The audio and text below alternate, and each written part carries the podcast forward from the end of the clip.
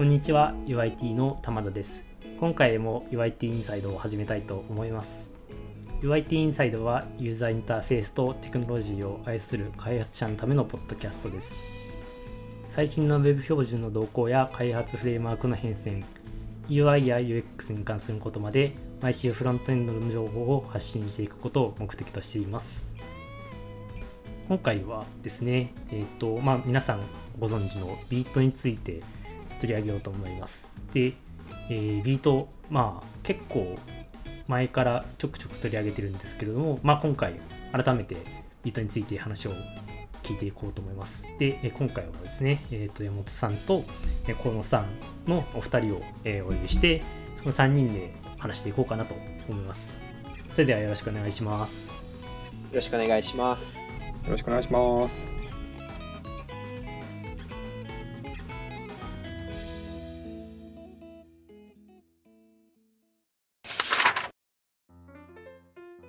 今回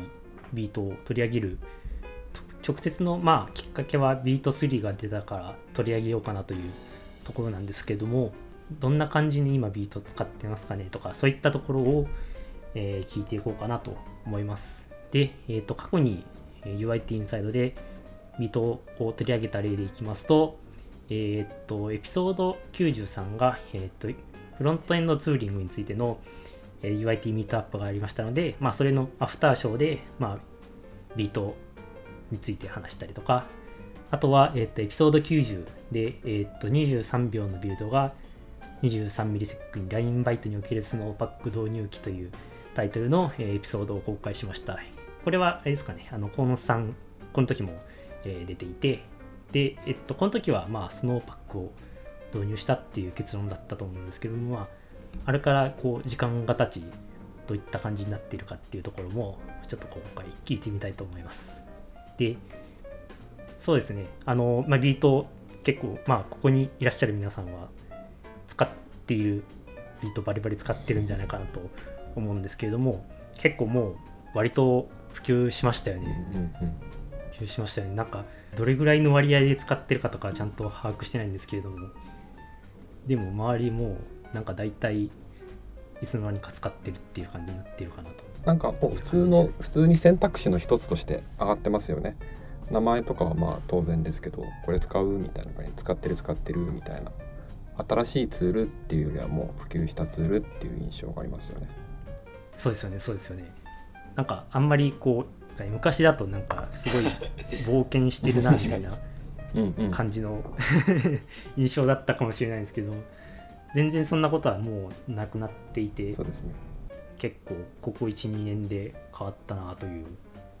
印象を受けます。コンセプトも結構新しかったじゃないですか。そのバンドルしないみたいな。そういうところでよりこう先進的な印象はあったと思うんですけどだいぶそれもみんな慣れてきたっていう感じなんですかね。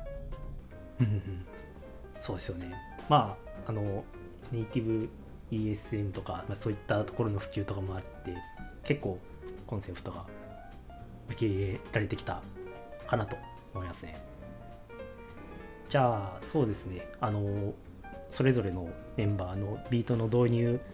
状況みたいなのを聞いていこうと思います。じゃあちょっとどうしましょう なんか私から話すのもあれなんでじゃああれですねあのエピソード90であのスノーパック導入されてたっていう話をしてた小野さんなんですけれどもあれからどうなったかとか今どんな感じかとか教えてもらえますか？ねはいえっとエピソード90の時点では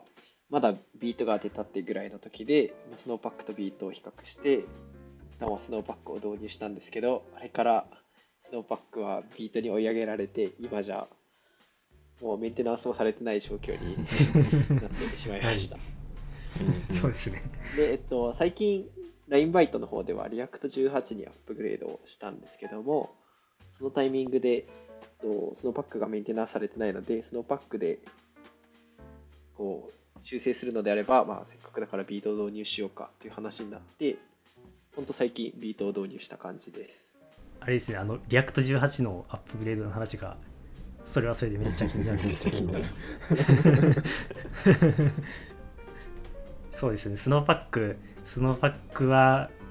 なかなかまあ、残念っていうか Snowpack のチームが今 Astro の開発にもう完全に移っちゃってるんでっていうのがあるんですけども。そうですよね。なんかもっとこう並立するのかと思ったらもう Vite 一強にいつの間にかなってたっていう感じですよね、あの Vite のドキュメントも面白いですよね。V2 の時はその Snowpack がこう一番大きい比較の対象だったんですけど V3 のドキュメントになった瞬間もう一番下にちょろちょろって書いてあるだけみたいになってて。うん、うんうん。もうもう戦う相手じゃないっていう感じなんで。なるほど。そっか。そこら辺もドキュメントも変わってるんですよね。そうですね。V2 から3にかけてなんかこうリニューアルしましたみたいなのが記事にも上がってましたよね。確かに。そうですよ。ドキュメント後で紹介するんですけど日本語のドキュメントにもあったりとかしてますよね、じゃああれですかねなんかあの移行についてこう困ったこととか導入の具体的な内容とか教えてもらってもいいですか？はい。えっと、LINE バイトだと、と Next.js とかではなくて、自前でサーバーサイドレンダリングを行っていて、スノーパックの時は、スノーパックのドキュメントでこうサーバーサイドレンダリングのやり方とかが詳しく説明されていなかったんですけども、ビートにでは結構ドキュメントでサーバーサイドレンダリングについても詳しく扱っていて、とむしろ移行はとてもしやすかったなっていう感想です。でそれ以外も結構スノーパックとビートってすごい思想が似ていてこう設定とかも似ているのでそんなにこう移行でつまずいたところはなかったかなと思っていますなるほどいや意外意外っていうかまあでもそうですね目的は似てるっていうところはありますね。あとあれですねサーバーサイドレンダリングをしてるっていうのは特徴というかなかなか大変そうだと思ったんですけどそこも大丈夫だったんですね。そうですね。それこそ React18 でと renderToString じゃなくてストリームを使ったサーバーサイドレンダリングに移行したんですけども、えっと、 Vite だとその辺も全く問題なくごい順調に移行することができました。なんか SSR ってエクスペあの実験的な機能みたいな感じだったと思うんですけどなんか困ったことって本当全然なかった感じなんですかね？こう話す話すことがなくて逆に困るんですけど、本当に何もなく何 何もなくスムーズにできてしまって、むしろ困ってる感じです。そうなんだ。ちょっとインサイド的には聞き応えはないですね。いや、すみません。なんかもっとみんなこう苦労してる話を聞きたいのかなと思ったんですけど 全然そんでもなことはドキュメントもしっかりしてるしいいですよねあ、そうですね。ドキュメントがしっかりしてるっていうのと、あと多分スノーパックを導入するときに、えっと、コモン JS で書かれてるものを SM に移行したりとか、結構そこでいろいろと対応してたので、まあ、あんまりケースとしてはないと思うんですけども、スノーパックからビートに移行するっていうケースにおいては、すごいやりやすいんだろうなっていうふうに感じました。そうですね。あと、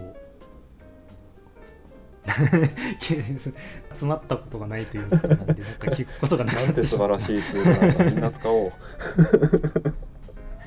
サーバーサイドレンダリングはあれですかね、その開発向けだけなんですかね、それともそのプロダクションもサーバーサイドレンダリングをやってるんですかね。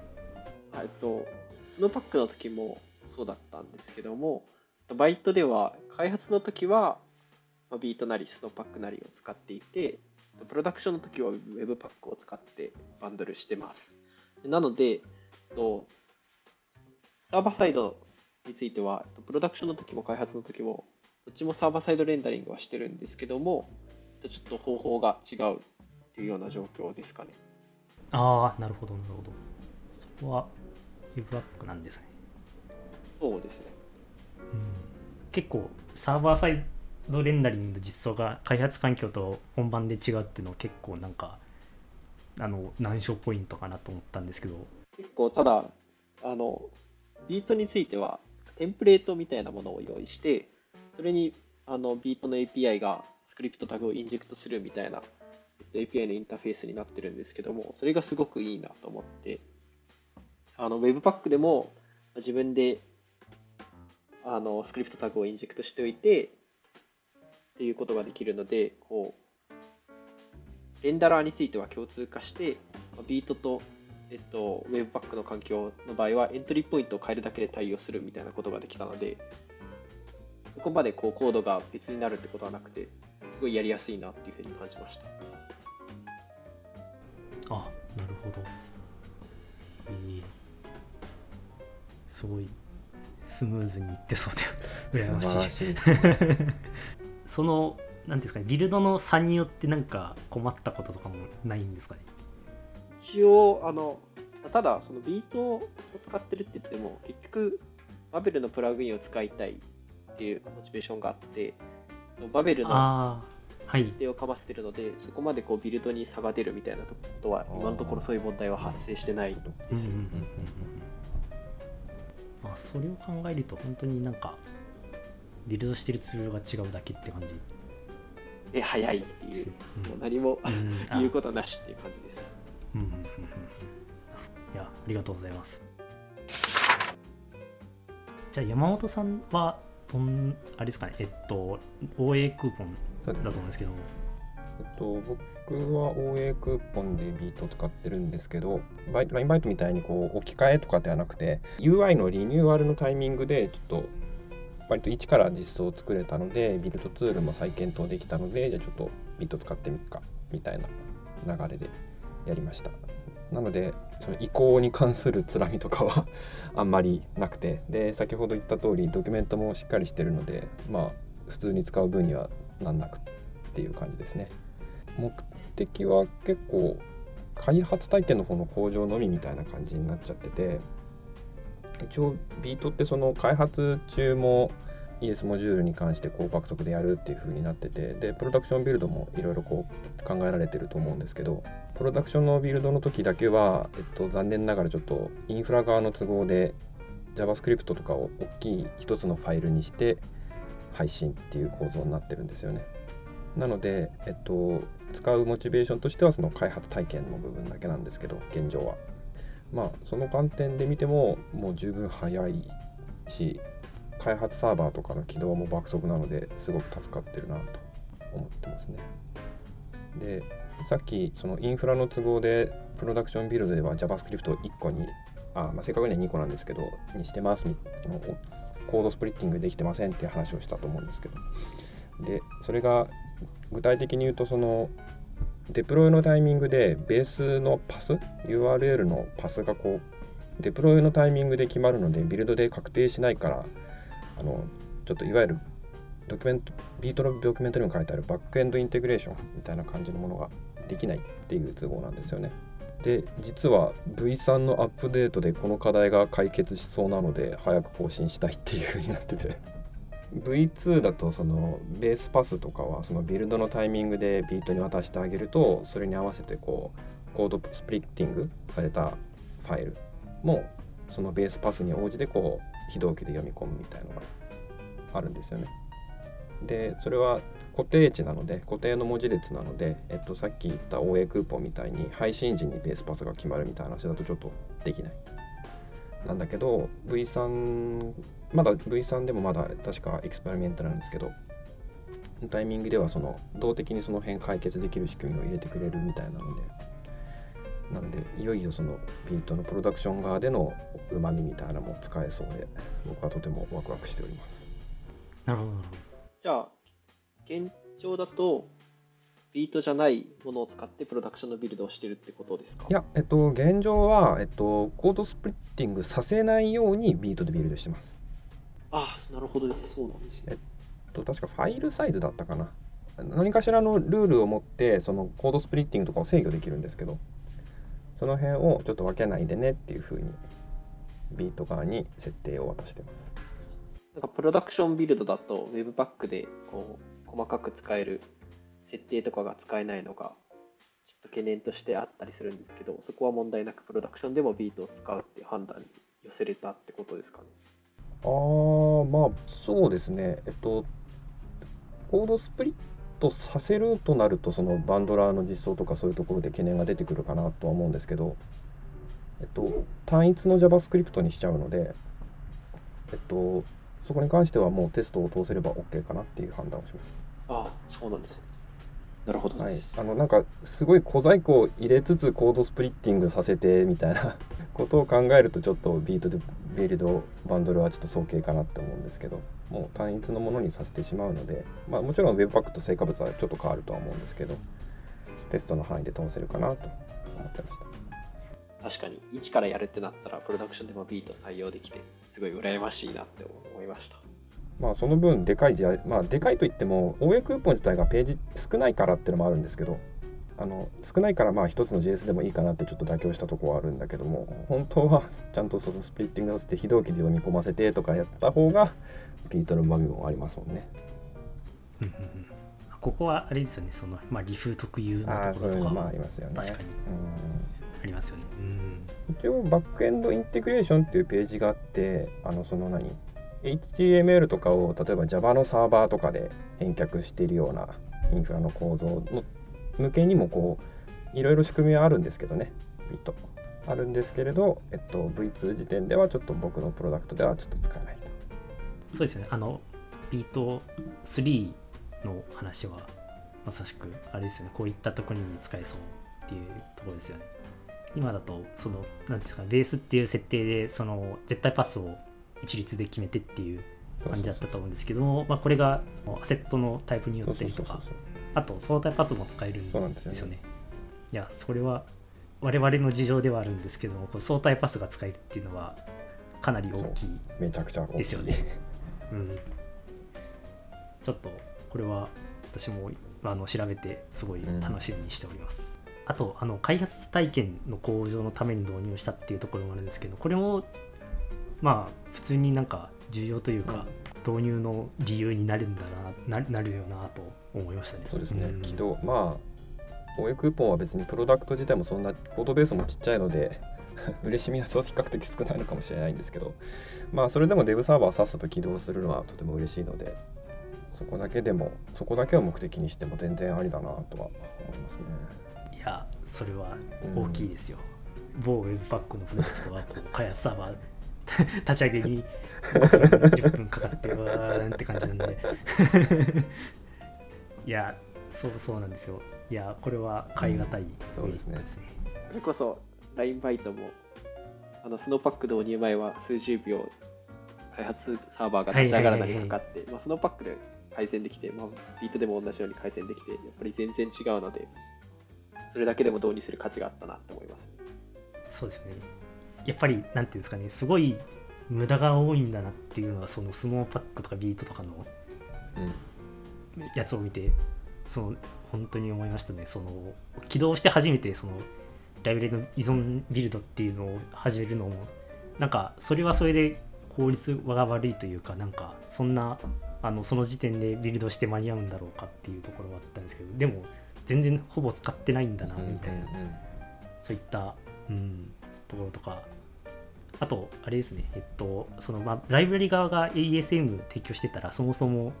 ビルドせずに済むみたいなところとかも、まあ、そういったところもこう利用してあれだけ速くなってるんだなっていうところはまあこれはなんかまあビートっていうよりはそのか最近の ESM の環境のメリットではあるんですけどでもいやいい時代だっていい時代だったな。本当ですよね。こうブラウザーのネイティブの機能を前提としたツールっていうところもなんか新しい時代の幕開けがありますよね。確かに。そうですよね、うん。もともとそうバンドラーとかだってそのブラウザーいろんなのがあるからもうひとまとめにするしかないよねとかいろんな都合があるわけですけどネイティブのきブラウザーの機能を使うことでこんなに良くなりますよみたいなのはとてもいいと思います。じゃあまあ一応私もそのビートをプロジェクトで使ってるんでその話をするとあれですねちょっとあのなんですかね目的がちょっと違ってて私のプロジェクトの場合だとビートをそのなんていうんですかねウェブサイトで読み込ませる JS じゃなくてあのライブラリとして提供するためのあのものとして開発してるんですね。でえっとその元々の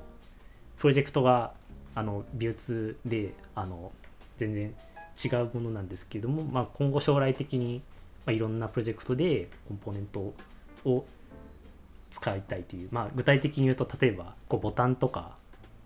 なんですかモーダルとかそういったコンポーネントを、えー、と読み込ませるための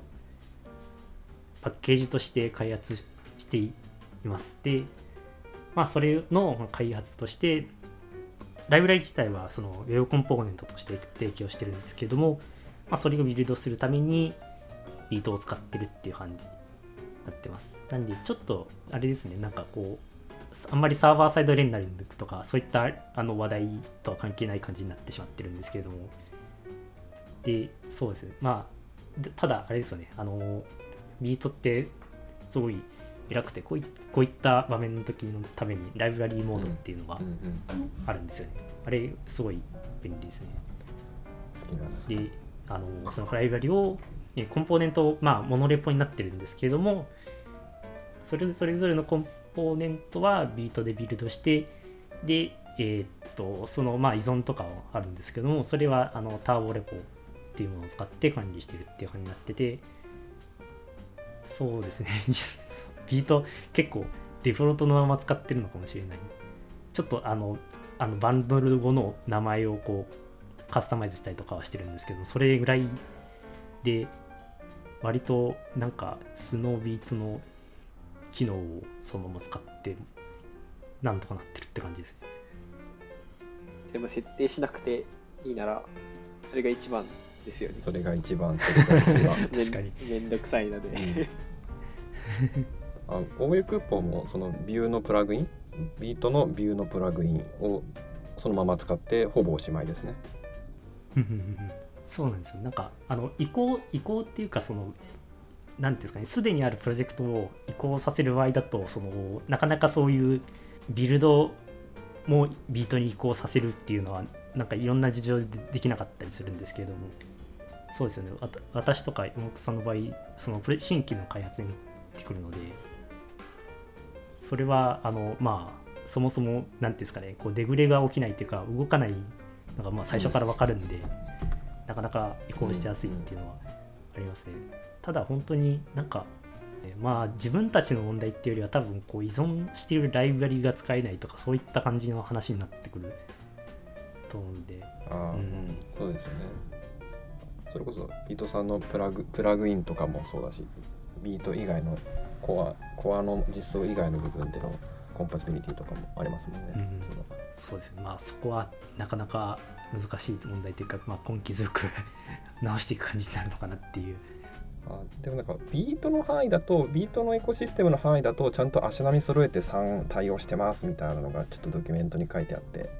感心しましたね。ちゃんとプラグえビートのプラエコシステム周りでちゃんと協業しているからこのビート3が公開されましたみたいな記事のタイミングでプラグインとかももう対応してるよみたいなことが書いてあってすごいって安心して使わせていただけますって感じですね。いやいいですよね。結構ビート3が結構なんていうんですかね。まああんまり変更が大きくないのかなっていうちょっと気はしてて、まあ、そういったところもあって結構スムーズにいけてるのかもしれない。ただなんかすごいなんていうんですかね。内部的な変更は結構ありそうなんでそこはすごいですよビート2と3でなんか大きく変わりましたみたいなのはそんなない印象が僕もありましたね。試しになんだっけドキュメントのホワイビートっていうページがあるんですけどそこの V2 と V3 でディフ取ってみたんですけど あのほとんど変わってなかったです。ちょっとした言葉尻が数箇所変。言い方がちょっと変わっただけで。あのそのビートの導入させるモチベーションの大事なポイントみたいなのは変わってないですね今さんも。はいはいはい。消えたのはスノーパックの言及だけってことですか？一応残ってはいる。けど下の方にスッて追いやられてる。なるほどです。いや世知辛い。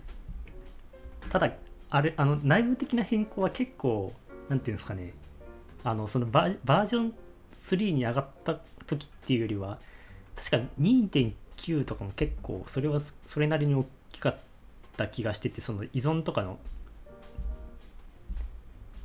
管理方法がだいぶなんか変わったりとかあのちょっと見た時は思ったんですけどタイプスクリプト4が出てきた時みたいな感想を受けましたね。そんなになんか深い意味はないけどマイナーバージョンが2桁になる前に。バージョン4にしましたみたいな。なんかビートビートもなんか2.1出す前に3出しとくかみたいな。あのドキュメントかドキュメントとか結構買ったんですけどそんな感じを受けましたね。うん、なんかより洗練させるためにちょっと API も含めて変更が入りましたみたいな感じでもう全然違うものやんけみたいなメジャーアップデートではないっていう印象がありますよね。なんか Web の標準と衝突させるのを防ぐためにちょっと書き方変えますよとかなんだっけ Web アセンブリだったかな、まあ、はいはいはいはい。確かに。うん、そうなんかより洗練されていったなっていう印象があとポート番号とかか。はいはい。じゃあまあそれぞれのプロジェクトのバックグラウンドは結構話せたかなって感じですかね、うん、なかなかまあそれぞれのビート3に対する思いを 後で聞かせればと思います。じゃあはい次に行きますね。はい。でえっとまあちょくちょくとビート3の話が出てきたかなと思うんで、まあ、もうちょっと具体的に変更点を見ていこうかなと思います。で、まあ、結構、なんていうんですかね、あのーググったりとかしたら、ビビート3の変更点みたいなブログがいっぱい出てきたんで、あんまりここで喋るのもなっていう 気はうん。してて、あただあの取り上げるんですけれどもなんかこうもしなんか注目のところとかがあれば後で教えてもらいです。たいです。でえーっとそうですね。あの show note の方にと軽くまとめようと思うんですけれどもまずは日本語ドキュメントが公開されたりっていうところとかまあ Vite 3とは関係ないんですけどドキュメントが公開されてますというところですね。あとはまあ羅列なんですけれどもポート番号が5173に変わりますというデフォルトのポート番号が変わりますというところとかあとこれ全然あの知らなかったんですけどインポートメタグローブというのがうんうん。あのビートでは露出しててそれを使ったらあの動的にインポートできるっていうこれは知らなかったですなんかあれですさ普通にこれ使ったらなんかサーバーサイドレンダリングとかそペンチ分割とかめっちゃできるな。うん。こ れめっちゃ便利そうです。僕もちょっと使ったことはないんですけど結構ビートの特徴的な機能だと思うんでちょっと使ってみたいんですよね。なんかその気になれば普通になんか Next.js 的な感じの使い方もうんうん。できそうだなって思いました、あとは SSR ビルドのものがあってそれの出力がデフォルトで ESM になりましたっていうところでえっとちょっとまあ認識があやふやで申し訳ないんですけどもあのそのモジュールを他のモジュール依存してるモジュールをあの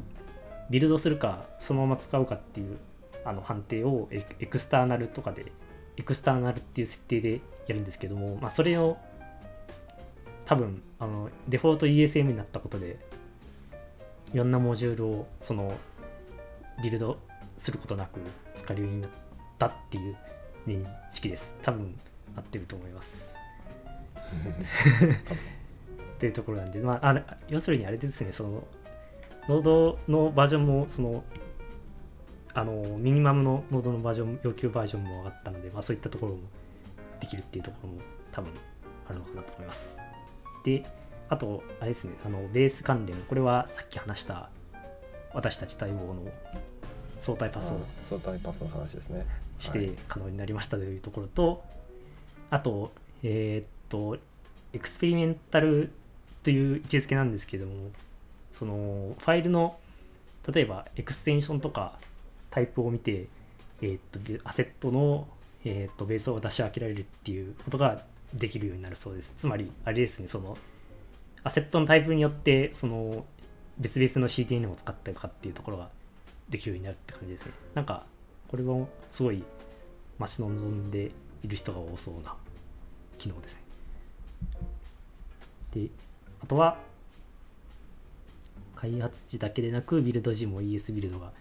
使用可能にというところですね。これも、あれですね、ちょっと、あの、すでに使ってる人は結構勇気いる 変更かもしれないんですけども、ここれこそあれですね。あのこれからビート3導入しようっていう時は、まあ、せっもうなんか早く早くなって悪いことない感じがしますね。うんうんいやいいですね。あとは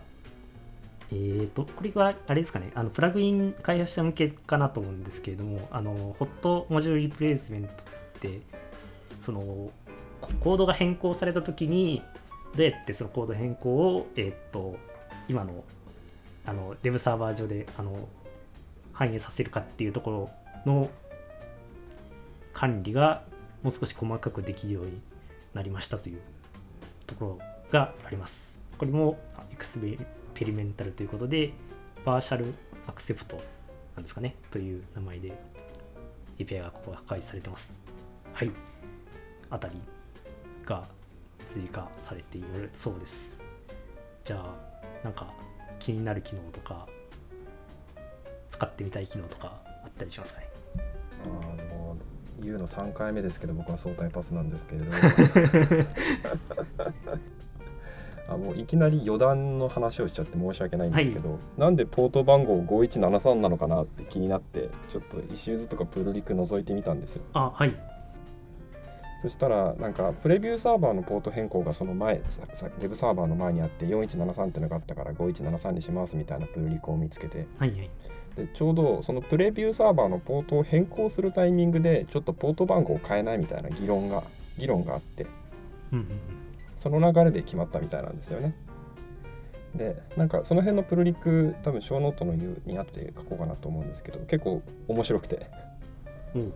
あの読んでみた方がいいかなと思うんですけどもあのちなみに5173っていうのははい。そのビート？アルファベットで VIT って書きますけどあれをラテン文字とか活用して書くと数字の5173に見えるっぽいみたいなあー、あ、あ、あー、なるほど。あれ。あのっ、ていうことを言ってる人がいて いやでもそれ無理がねえかみたいなこと言ってる人もいるんだけど まあ、半分こ実系感はありますね。そうそう。まあ要するに今,、まあ、今 V2 は3000番ですけど、まあ、3000番だとちょっとぶつかっちゃうし不便だよねみたいな。っていう話があってでまあポート番号って別にこう厳密なルールっていうかこう慣例とかであるじゃないですか。あの Java のサーバーだと8080が多いみたいな、ね、それにのっとってビートもかなりこうユーザーも多い OSS になったわけだしこう独自の番号を付与してもいいんじゃないの？みたいな。話も出てて、でまあそういうのでなんやかんやあってこの数字になったみたいです。なるほど。だからなんか割と身も蓋もない数字な気がしたんですけどそれは狙っているっていうか議論の結果そうなってるみたいですね、いきなり余談の話をしていしまったえ。これ豆ってやつだ。なんか個人的には普通になんか被らなくてよくよかったってよくなったなっていうぐらいしか思ってなかったんで。なるほど確かに。T が7っていうのはちょっと無理やりすぎないんじゃないですかね。で E, e をラテンラテン文字っていうのかな？でやるとこう逆のみたいな感じ。ああはいはいはい。左右逆みたいな感じになって3っぽくなる。あーあーみたいな。で B とは V だから。数字の5に、まあうん。なんかで電話番号の語呂合わせみたいな。そうそうそうそうでもこれ見つけた時はこれだってなったんだろうなって思うとちょっとフフってなります いいですね。なるほど。小野さんはなんか注目の機能というか。あ僕が気になったのは開発時だけじゃなくてビルド時も ES ビルドを使うみたいなところで。ああはいはい。今後プロダクションビルドも ES ビルドを使う流れになっていくのかなって思うとちょっと興味深いなって思いましたね。その結構今のバイトとかだとバベルのプラグインとかにすごく深く依存してるのでこう ES ビルドでプロダクションビルドまでやるっていう流れになるとちょっと移行とかは大変そうだなと思って見ています。これはそうですよね。なんかあんまり今回の件とは関係ないのかすごいあのビートロールアップを使ってるからすごいなんかなんていうんですかねこう移行しやすさみたいなのを売りにしてたんですけどもこの変更はあれですよね。まあこうそこをある程度広報互換性みたいなのを犠牲にしてもうちょっとこう早くしようみたいな。あの印象ではあれですねその Next.js にこう対抗してるのかなっていう感じをちょっと受けましたね。あの SWR をどんどん Next.js が導入していってるので対抗っていうかなんかそうですよね。あの早くしようと思い始めてるのかなっていうところですね。うん。なんか結構バベルの資産がいろいろあるのでそれとはこう今後どうなっていくのかなって思ったり今後ビートがもっと一般的になってきたらそことの兼ね合いもあると思うのですごい注目したいなって思ってやでもなかなか長い道のりかなという 感じは受けますね。まだ V3 の段階だと